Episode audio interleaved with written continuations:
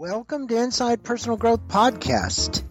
Deep dive with us as we unlock the secrets to personal development, empowering you to thrive. Here, growth isn't just a goal, it's a journey. Tune in, transform, and take your life to the next level by listening to just one of our podcasts. Well, welcome back to Inside Personal Growth. Ben, all these listeners know me. They've heard me for years and years, seventeen years now, and almost eleven hundred podcasts, so I think they got it. Joining us from New York is Ben Guttmann, and Ben has a book out called Simply Put: Why Clear Messages Win and How to Design Them. And the book is great because all you got to do is dig into this, and, and you're going to see that most of us try and overkill our messaging. Uh, and I told Ben as we came into this, if there's one thing that I my list I like to get out of it is how simple uh, less is more. Hey, Ben, how are you doing today? Oh, great to be here, Greg. I appreciate it. And thanks for the kind words about the book. Oh, it's a great book. And um, in in reality, Uh, your message is so important for people to hear, but I'm going to let them know a little bit about you. Uh, he says he's interested in things and ideas that move people, obviously. Uh, why do we make the decisions we make? How do we vote for who we vote for? Why do we buy the products we buy? And ultimately, why do we do what we do? Um, that's the psychology of, of marketing and messaging. Um, We're not as smart as we think we are, he says. Uh, we're busy and distracted in a distracted world that's incentivized to continually make us um, more of both. Uh, the only thing that works, the only messages that cut through the noise are the sharp, clear, and direct messages. Um, right now, he has this new book out, which I just held up, which is a Barrett Kohler book, Simply Put. Um, For a long time, he owned a company called Digital Natives Group, an award-winning marketing agency based in New York. I started out working with local ice cream parlor and camera shop repair and grew this company to partnering with the N F L, I Love New York, Comcast, N B C, Universal, the Nature Conservancy, and other incredible brands. So he really, congratulations to you, Ben, for building a very huge uh, a digital uh, company. And through his publishing practice, he helped launch over sixty best-selling books from Hachette Book Group, Penguin, Random House, Simon Schuster, and other important imprints, including from Nobel laureates, Fortune five hundred C E Os, Hollywood screenwriters, and uh, Pulitzer Prize winners, with more than sixty industry awards, including prestigious Webby and Short Nods, and all. And he sold Digital Natives in two thousand twenty-one. And since then, he's been out on his own, and he's got a website that you all can go to, which is w w w dot ben guttmann, G U T T M A N N, two N's on the end of that, M A N N dot com. There, you're going to learn more about him, his book, his consulting, his speaking, and the resources that he has there for you. Um, so, Ben, welcome to the show. Um, oh, well, thanks for having me, Greg. That's that's a wonderful and, and very in-depth introduction. Well, sometimes they are, and sometimes that's good. And, and if I get the listeners to list past the introduction, they usually then listen to the rest of the podcast. So um, you mentioned the preface of your book, that it turns out that simple isn't so simple, and it sure as hell isn't easy. I liked that. Um, what advice do you have for creating simple messages, and what do you mean by simple? And now this message, let's just take this. This is a message for your company, your brand, the things that he did, your book, uh, anything you're trying to convince people that they can't do without. Okay. Um, the other thing might be in messaging also, and I think he's the uh, king at this, is, you know, I think we ought to all look at how we message our emails as well. Um, mm-hmm. We aren't very intentional many times about the emails that we send out. So oh, can, yeah. you, can you talk about that, making things simpler? Absolutely. So I'm, I'm glad you mentioned that bit at the beginning. So uh, I, I start off on like page one saying that, that you know, I'm the reason the reason I kind of got into this was because, as you mentioned, I ran a marketing agency for ten years. I was curious then in the practice of doing it, why things worked and why other things didn't work. But then when I sold the agency, I still was curious about that. I wasn't in the trenches as much. Clients weren't hiring, um, you know, weren't kind of tasking me of the day-to-day stuff. But the the fundamental question still remained, which is, okay, how do you connect with, uh, how do you connect what's inside you, what's inside your company, inside your brand, inside your your your brain with the audience? And how do you do it in a way that that makes them uh, understand it, that makes them, uh, you know, move to action? And so the answer is simple. It, it that is all. That's literally the answer. Is that the messages, the communication that is more effective, is simpler, and the ones that aren't are more complicated. Uh, and if, if that's enough, and I say this kind of on that first page, if that's enough, you don't need anything else. If if all you need to hear is, you know, simple messaging wins, say it simply, then you're good. You don't need the rest of it. Uh, but the other two hundred seven pages of the book uh, are. Uh, are about the why and the how behind it, because that ultimately was the really interesting part of this, which is, okay, well, what are the mechanisms that are happening, that's happening inside our brain uh, that makes us respond to that?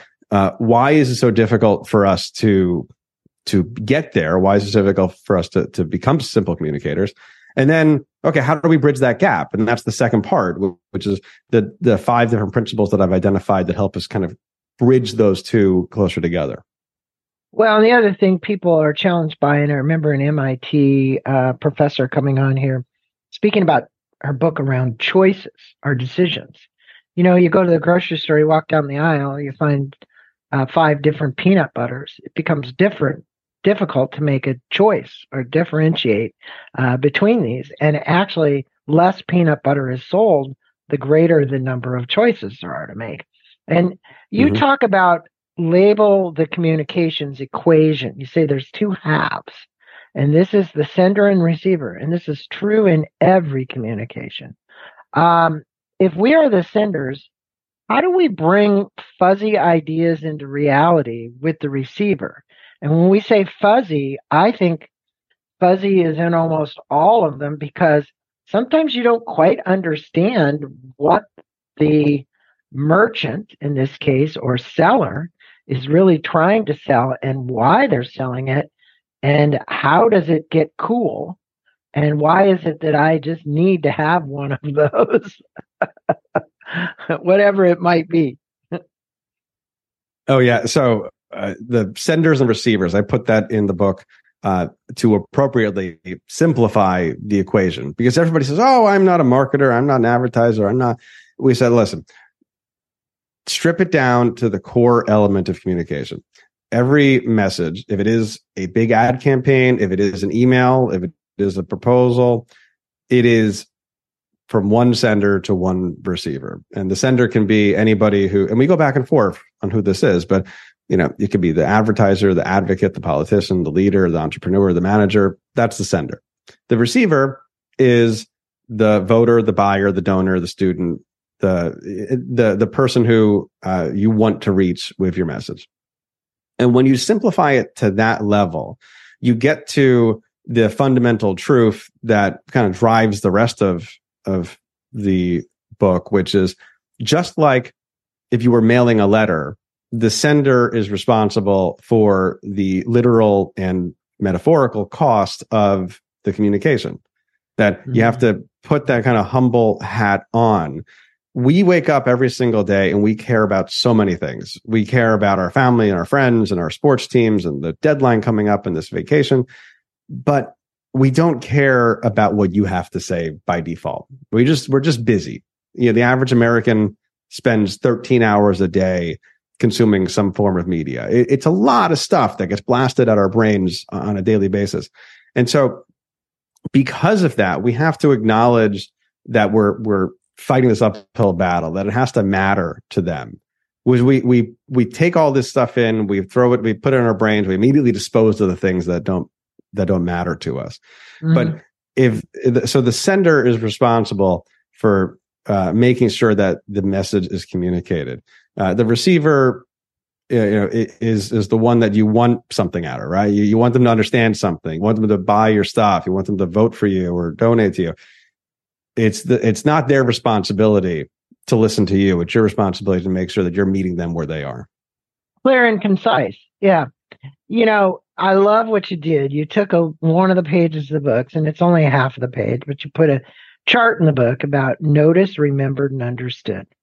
Um, noticed, I want to repeat that for people listening.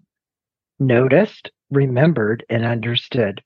Can you explain how we as human beings only understand a small fraction of what we notice, and why it's so important to creating a clear message that's going to win? Because mm-hmm. I know, I think many of us are distracted. If we're on the computer most of the day, you're distracted five, six, seven times. All you got to do is go to your, your junk mail or your spam or whatever, and you click on something. Before you know it, you've clicked on something else. You're down a rabbit hole and you're looking at something. But at some point, some message got your attention enough to maybe take fifteen or twenty minutes of your time to either decide, well, that's something I really should look into, or maybe not. Right? Oh, yeah. So, so you know, we're, we're, we grew up as a species in a world where a lot of things wanted to eat us. Right.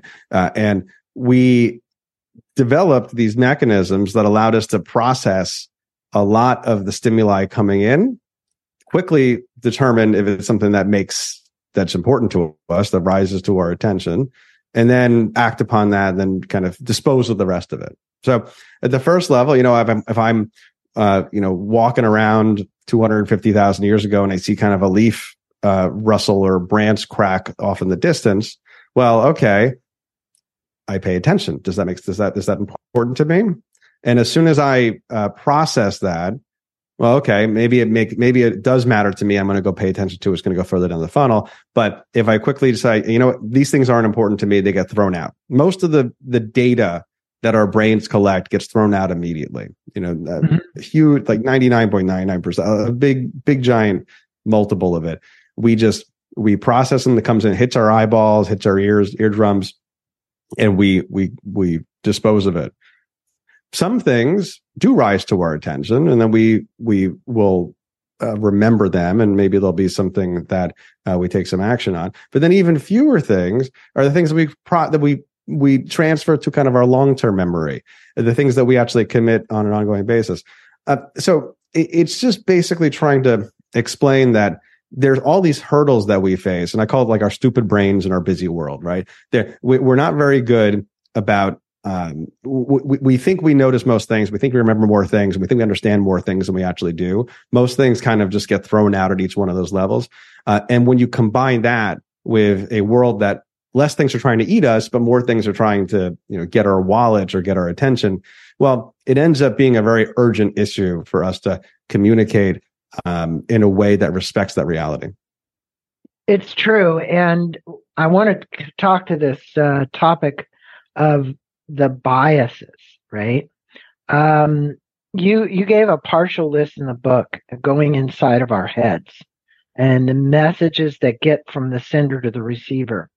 But all of us have biases. Doesn't matter. And you talk about an availability bias, complexity bias, false consensus effect, and some of the other filters that we actually already have when the stuff comes across. Um, What? How would a receiver better be, or I should say a sender, better be able to get the message to the receiver when we're dealing with all of these biases? Oh, so that that ends up being kind of the core foundation of, of what we're trying to address here. So I'll, I'll back up a little bit and, and address a, a couple of them. So the first one, The first thing that we have to understand is uh, this word fluency. This is this is the foundation behind uh, most of what we're going to talk about when we talk about simplicity. The word fluency to you and I, you know, we're fluent in English, Spanish, Mandarin. We can be fluent in, you know, in in football or whatever. Where we're fluent, things are easy, right? Things are flowing. That's the Latin root of the word fluency. Uh, so.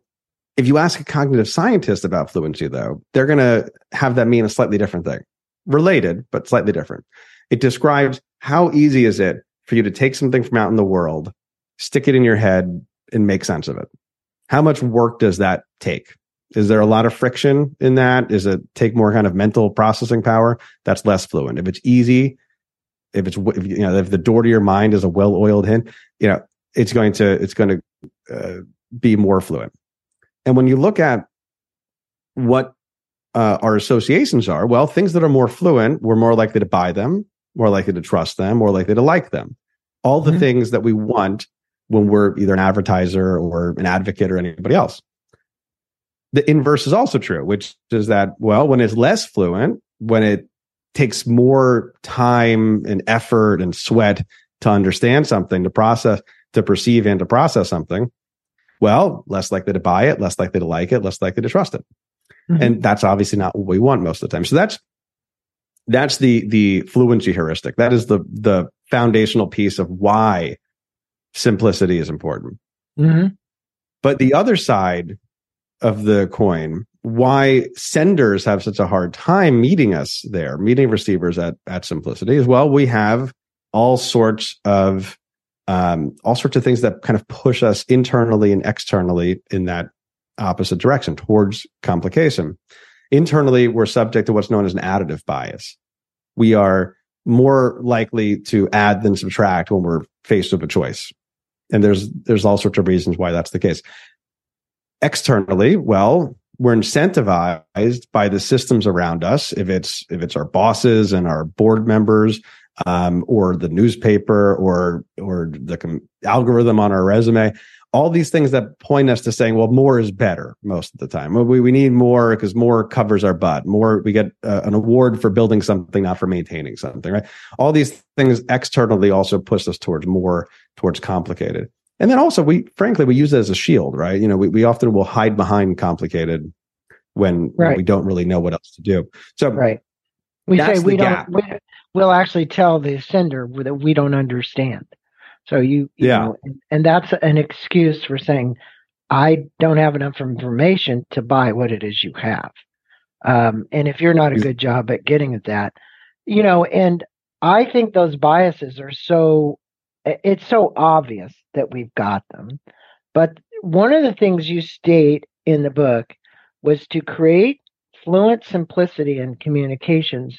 We got to design it. That's what a book's about, is designing. Mm-hmm. Um, can you address the elements that should be included in a design if we were to get our message across and received favorably? And you have these outlined as beneficial, focused, salient, empathetic, and minimal.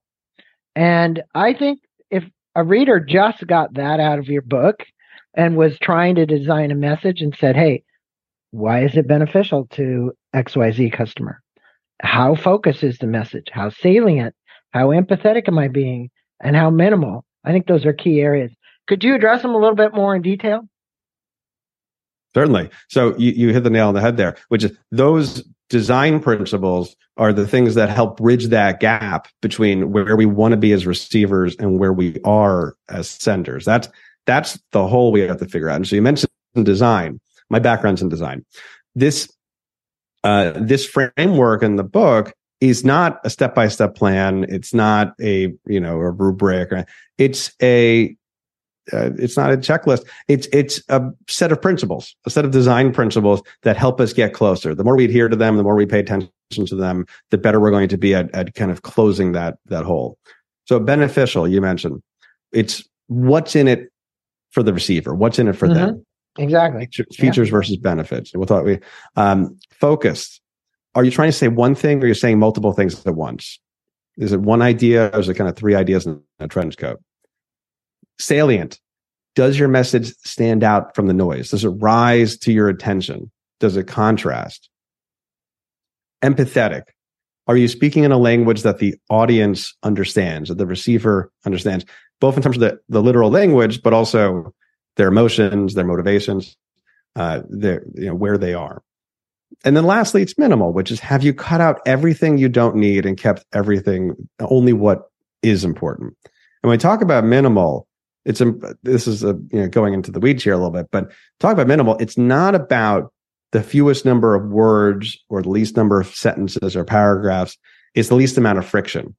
Mm. And that's often what people get confused about, is that they, they think, well, it has to be, simple means short. Well, it, it's correlated with short, but it's not necessarily the same thing. Right, right. No, it it it's really, this part of the book I'm saying is really probably foundationally uh, the most important part uh, for the reader to get, especially if you're trying to design a message that moves somebody to take some action. Uh, I'll tell you, because you then go on to say that the consumers are willing to pay more for simplicity. Uh, you mentioned memorable ads like Nike, just do it, Burger King, have it your way. Um, speak with us about the differences between complicated and complex.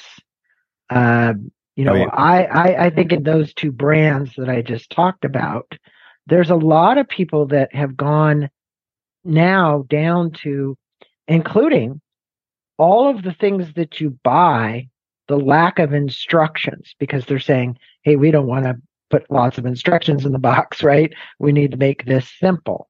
Um, and I think that some of our better designed products, and I'm kind of biased, I use an Apple computer. Apple does a great job of that. Um, mm-hmm. So uh, speak with us about that, because there's an important thing between being complicated and complex. Oh, I, absolutely. And there's funny, if there's any regret I had in the book, it, it's uh, leaning a little bit too much into the taglines earlier in the book, because I that was a quick way for people to understand some of these pieces. But I actually think that what is most useful for a lot of people is what you mentioned a moment ago, their emails, their business proposals, their their PowerPoint presentations. All of those things are are uh, much more common of a piece of communication that you're you're creating than I'm sitting here and writing a tagline. It certainly applies to both, but uh, you know, I, I thought that, you know, the taglines are quick, easy ways to kind of digest them, and you understand some of the those hit different pieces, if it's saliency, if it's focus, if it's, if it's empathy. Um, but but uh, the, the I'm glad you mentioned at the top of the conversation stuff about email and everything else, because that's what we do on a day-to-day basis, and I think that's really important. Right, um, but. To to dig into your question there about complex versus complicated, uh, I uh, outline what the difference is, which is complexity is there being a lot of parts. It's there being a lot of interconnected pieces between them. Um, there are complexity is a state of nature. There's there's lots of things that are complex in the man-made world, in the natural-made world, uh, from like the human eyeball to international diplomacy to you know mergers and acquisitions. All those things can be really complex. We put up with complexity. We do not put up with complicated. Complicated is artificially created complexity. It's when things could be simple, but we choose to make them complicated. We choose to make them complex. Mm-hmm. It's when we pulled that way instead of doing the work to go towards the simple end of things. We don't want complex, complex, which is you know the natural state. We, we don't we don't want um, complicated uh, instructions about how to assemble our furniture, or the P T O memo for you know for our company. Uh, those could be simple, but we choose to make them complicated. Um, we will see. We will we'll read War and Peace. We'll learn how to play the piano. Those are complex things. But like your ad for a new shampoo isn't one of those things. It isn't one of those things that's pulling people in the same way that that things that um, that that do succeed that are complex. Yeah, and I think that's a great differentiation that you point out. It's like, come, we're we're okay with complex, but not complicated. Um, and I would agree with you on everything that you buy.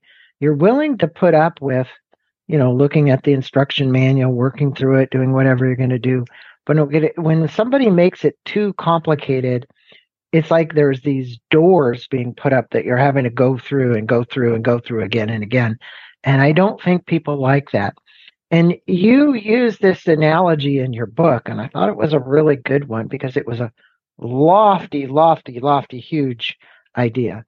And that was that you spoke about the space rates in the fifties.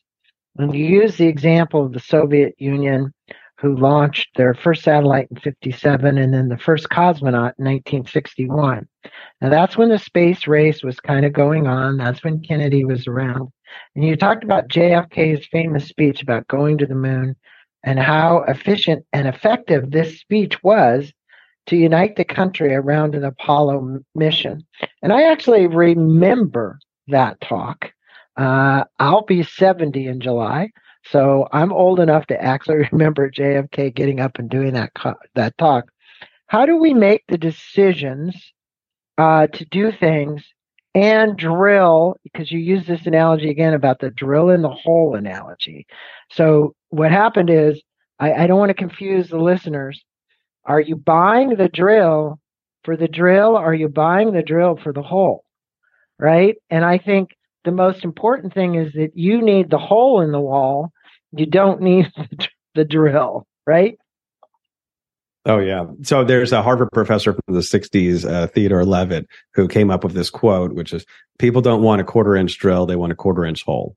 Right? Right. And I tell my students when I teach now, uh, I tell them, if you forget everything else that I taught you in this class, if everything else that you learned in this whole degree, if you remember that sentence, you're going to be ahead of most people in business, most people in marketing. Uh, it is uh, one hundred percent true. You know, we don't even want the hole. I, I would actually argue you can go even further. You want the picture on the wall, and you don't even want the picture on the wall. You want to see your family every day when you walk down the hallway because of love and belonging, right? That you want that ca- kind of core foundational need. So you can interrogate, find your way from the beginning to the end there by asking, so what? You know, what's the what's the benefit that I'm getting out of something? Kind of the one oh one of marketing, of sales, that people don't buy features, they buy benefits. They don't want the thing, they want what the thing does for them. Um, you know, you mentioned the the Kennedy anecdote, and you know, he when when you look at his his speech to Rice Univer- uh, University, you know, at, or at Texas, he he goes and he talks. Um, he talks at length about a lot of different things. He does talk a little bit about rocket engines and metal alloys and those type of like features. But the part that people remember, the part that that gets played over and over again, the part that actually motivated people, was he answered the why. You know, it says, why the moon? Why do we choose this as we go? And then we ch- say, he says, we choose to go to the moon. We choose to go to the moon in this decade and do the other things, not because they are easy, but because they are hard. Because the goal will serve to organize and measure the best of our energies and skills. Because the challenge is one that we are willing to accept, one that we're unwilling to postpone, and one which we intend to win in others too. And so, in that paragraph, there you you you understand the benefits. The benefits of going why. to the moon is, is it's victory, right? Like that. That's the benefit. This is an era. This is the Cold War. This is us versus them. Yeah. It's victory. There's other benefits. There's some functional benefits. We talks about the measure of our energies and skills. All those are true. But the real emotional benefit is is is the is is the victory. So, how do you translate that to something like uh, something like a, a commercial or an advertisement? Well, I'll give you another example. So, uh, toothpaste has like a mint flavor, right? So, mint flavor, that's the feature. But does anybody, do you really want the mint flavor? I say, well, so what about the mint flavor? Well, but there's mint flavor, I'm going to have fresher breath. Great. Okay. I got down. That's the functional benefit. That's the first level of it. Okay. Well, do I even want fresh breath? Well, not really. What I really want, so what, is I want to be more successful on my date tonight. Right. And all, okay, all of a sudden, I got to this level. I got to this emotional benefit of what I'm getting out of that. that mint flavor. And I can ask it again. I can ask it a third time and say, so what? And they say, so what? Well, that brings me down to the fundamental need. We can look at, you know, kind of Maslow's, Maslow's categorization of needs. And we can say, well, if I have a more successful date, maybe that's a physiological need that I'm filling, right? Or it's a love and belonging need that I'm filling. And so by just asking, so what, three times, we can get pretty far down to our core motivations. And then you can turn it around.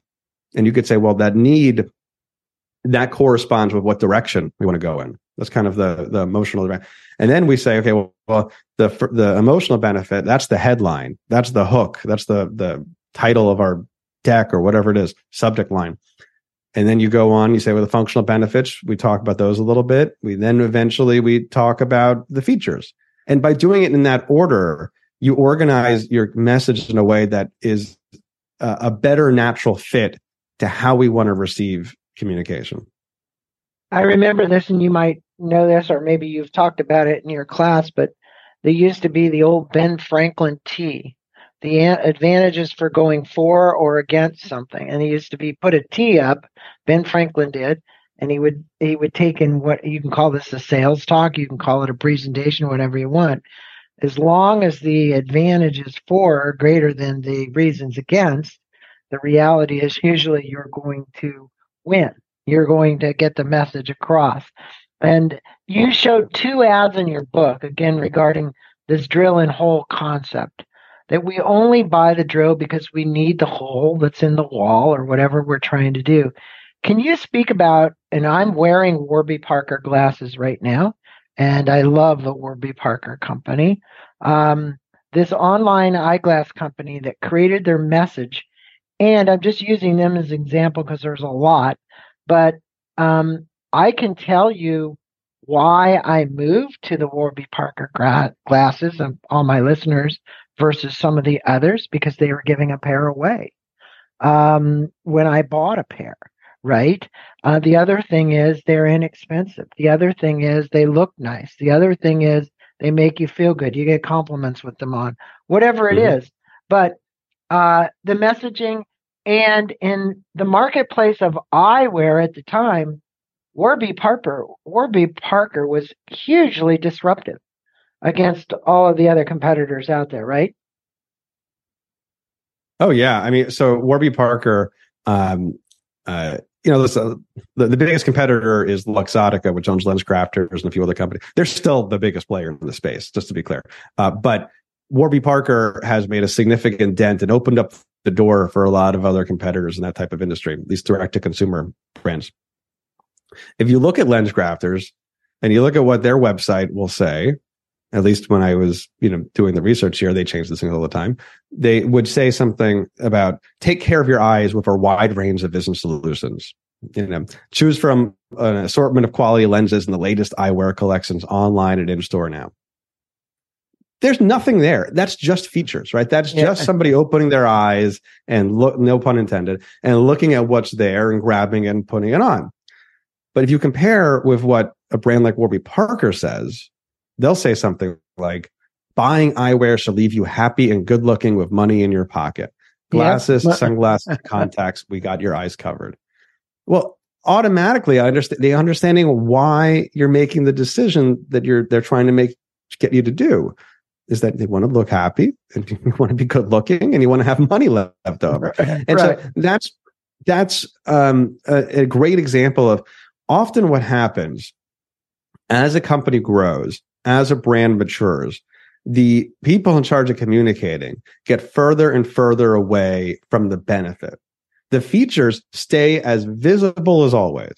You will always see the features. You'll always hear the features. You always touch and smell and taste. Those exist. But the benefit is only something that when you're in the problem solving about kind of invention and creation and entrepreneurship, that's much more uh, uh, a, present at that moment than it is otherwise. And so as the company grows, as it matures, those get blurrier and blurrier. And so you see this all the time. And Microsoft has had a hard time with this. But um, uh, there's there's a number of other um, examples in, in every category where the big entrenched players can lose the thread a little bit when they compare when they're compared to kind of the the younger, uh, hungrier upstarts. Well, and psychologically, I believe it's a driver for people. Uh, defend, depending on where you sit, because the strata of receivers out there is so massive uh, for a product you might be marketing or a service you might be marketing. So the clearer and the simpler and the more focused, and that's what we're going to talk about right now is focus, uh, the message is, the easier it is to go in that strata. And they always say, well, do you know your customer? I don't always believe that a lot of times, Ben, uh, somebody who's advertising a new product or whatever has done as much research or design to actually know their customer. Uh, I think a lot of times it's, as they say, a pig in a poke. Um, but but because of people like you, they do do their research and design, which is anybody looking to talk with Ben go to ben guttmann dot com, and he w- is still counseling companies who are interested in that. So could you speak with the listeners about being focused in the message that we create and how being unfocused can be a huge problem in getting the message across and responded to? Oh, yeah. So focus is, uh, I think, one of the ones that uh, brands and leaders of all stripes really have a hard time with a lot of times. The the thing about focus, we can only really pay attention to one thing at once. Yeah. There's uh, we can pay attention to things in sequence. We can switch between things, but there's really only one thing at a time that our attention can attend to. Uh, and multitasking is a myth, and that's been a thing that's been, you know, people have talked about that for a for a decade or more about oh, yeah. the myth of multitasking. So, um, focus is acknowledging that you have a small window of possible attention with your receiver. And how do you how do you how do you distill what you're trying to say down to the one piece that's going to uh, connect with them? Um, I call I, th- this phenomenon of, of being unfocused called the Frankenstein idea.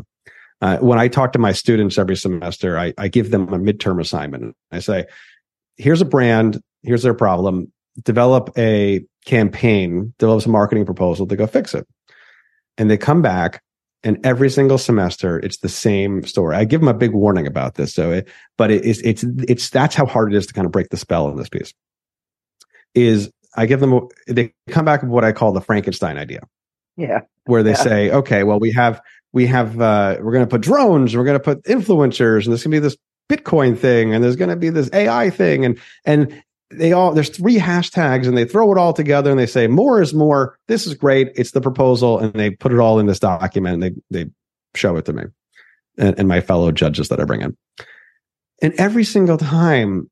What'll happen is in the feedback I give to them is I say, well, look, there's something really great here. It's this one piece over here or this other one piece over here. But when you put them together, they're worse than the sum of their parts because you're not, you don't have any focus here. You're not committing to one thing. You're just throwing everything at the wall and seeing what sticks. If you look at Mary Shelley's Frankenstein, the original book, she describes the monster as having individually beautiful pieces. It can have, you know, lustrous black hair and pearly white eyes, big muscles, all this, all this like positive attributes. They were each individually selected to be great. But when you put them together, it was this gruesome composite. And that happens not just in my student groups. That's happened in almost every collaborative environment that I've ever seen, is that when there isn't a, a, a person who with authority for creative leadership, what happens is you end up in this kind of muddled middle where you have a bunch of different things trying to message at one time. And that just doesn't resonate with how we're built to receive communication. Well, and whether it's a digital agency or ad agency or whatever, it's interesting. Many of them work on this concept of teams, and I'm sure you had teams working as well. And like you said, if there isn't one person kind of driving the train there, uh, it can be challenging at best. Uh, to get that simplicity that you want and focus that you want uh, inside the messaging. And I think your firm, uh, Digital Natives, was really quite um, proficient at doing it, obviously, to land all those big clients. You wouldn't have done it if you weren't good at what you were doing. And your book, you've kind of summed up, you know, much about your career and what you learned in this book. And I'm going to encourage my listeners to go put, get Simply Put, especially if you've got to get a message across. And in closing, Ben, what I like to do is I'd like to go back to that Voyager one. And you wrote it in the book and the golden record uh, that was in the Voyager one. This was the record that would withstand anything. I remember this as clear as it can be about the recording, what was going to be on the recording, the music that was put on it, all the stuff that was was on that recording. And you mentioned that the record passes our simplicity test. Um, what sound advice would you like to leave our listeners with that are crafting a message that they would like to make sure stands the test of time? Now, that's a big one, because what I'm asking you is, You're you're going to leave a legacy here. You're going to leave some very important thing. I think Nike, even though they may have changed it, the just do it is going to like stick with them forever. Um, not that they couldn't change that tagline. They could, and their messaging. And people do all the time. And sometimes I think, Ben, just from my side of it, I've seen companies change things, and frequently I think they screwed it up more than they got it better. Mm-hmm. Oh, yeah. Um, I, I'm glad you mentioned the Voyager one thing, because so I, even in this conversation, you pulled up a couple. I, I'm a bit of kind of a space nerd. And so it comes, it does, there are several stories in the book uh, between the, the Apollo missions, the Voyager missions, the Columbia uh, disaster, where I do talk about space a lot. And I do it uh, not just because I'm kind of a nerd about it, but also because I do think it represents some of the the best that we've that we've put out there in terms of everything, in terms of technology, in terms of uh, the humanities, uh, and in terms of communication. The, on the Voyager one spacecraft, there's a disc. There's this gold disc that's been stamped with uh, a set of instructions, uh, a set of recordings, some images that's being just shooting off, that's been shot off into the cosmos fifty years ago and has been floating around there. It's the fa- it's the furthest thing that we've ever made. It's the fastest thing that we've ever made. And uh, hopefully one day in maybe the distant, distant future, some alien uh, species will come across it and they'll hear this message in a bottle. That's what Carl Sagan called it, that. Uh, and it was his project. The The test there, when when you look at the the pieces on, and we look at the first words on there, it's the ancient Sumerian language, uh, and it's "May all be well." That is the greeting. That is the first thing that you're going to hear when you put them when when some future civilization somewhere deep off in the cosmos puts it on. May all be well, and I think that this passes the test uh, because it, it the the disc matches the. Uh, you know, uh, adheres to some of the principles that we've talked about, but it also goes back to that first piece there, which is um, it, it is about caring for the receiver. And that's ultimately what it is, is that you have to be receiver focused. You have to care about them. You have to, um, you have to say something that matters to them. And uh, everything else is really a detail at that point.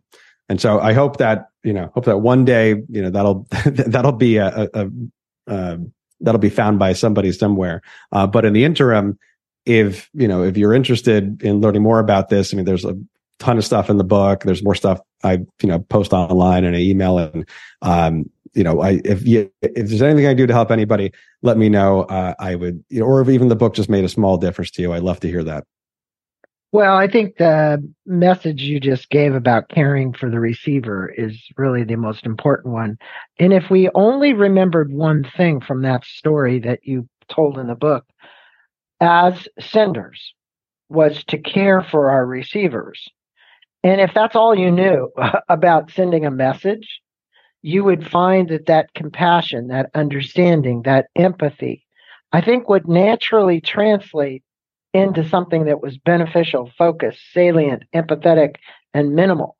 Uh, and those three or four words that you told that are part of that golden record said it all. Um, so I just want to thank you for being on the show, spending time with us, talking about your book. We'll put a link uh, to Ben's website there. There's a lot of resources, so go check it out. But the book is called Simply Put, Uh, by Ben Guttmann, Why Clear Messages Win and How to Design Them. And the key is how to design them. If you're really looking to learn how to design them, uh, get the book.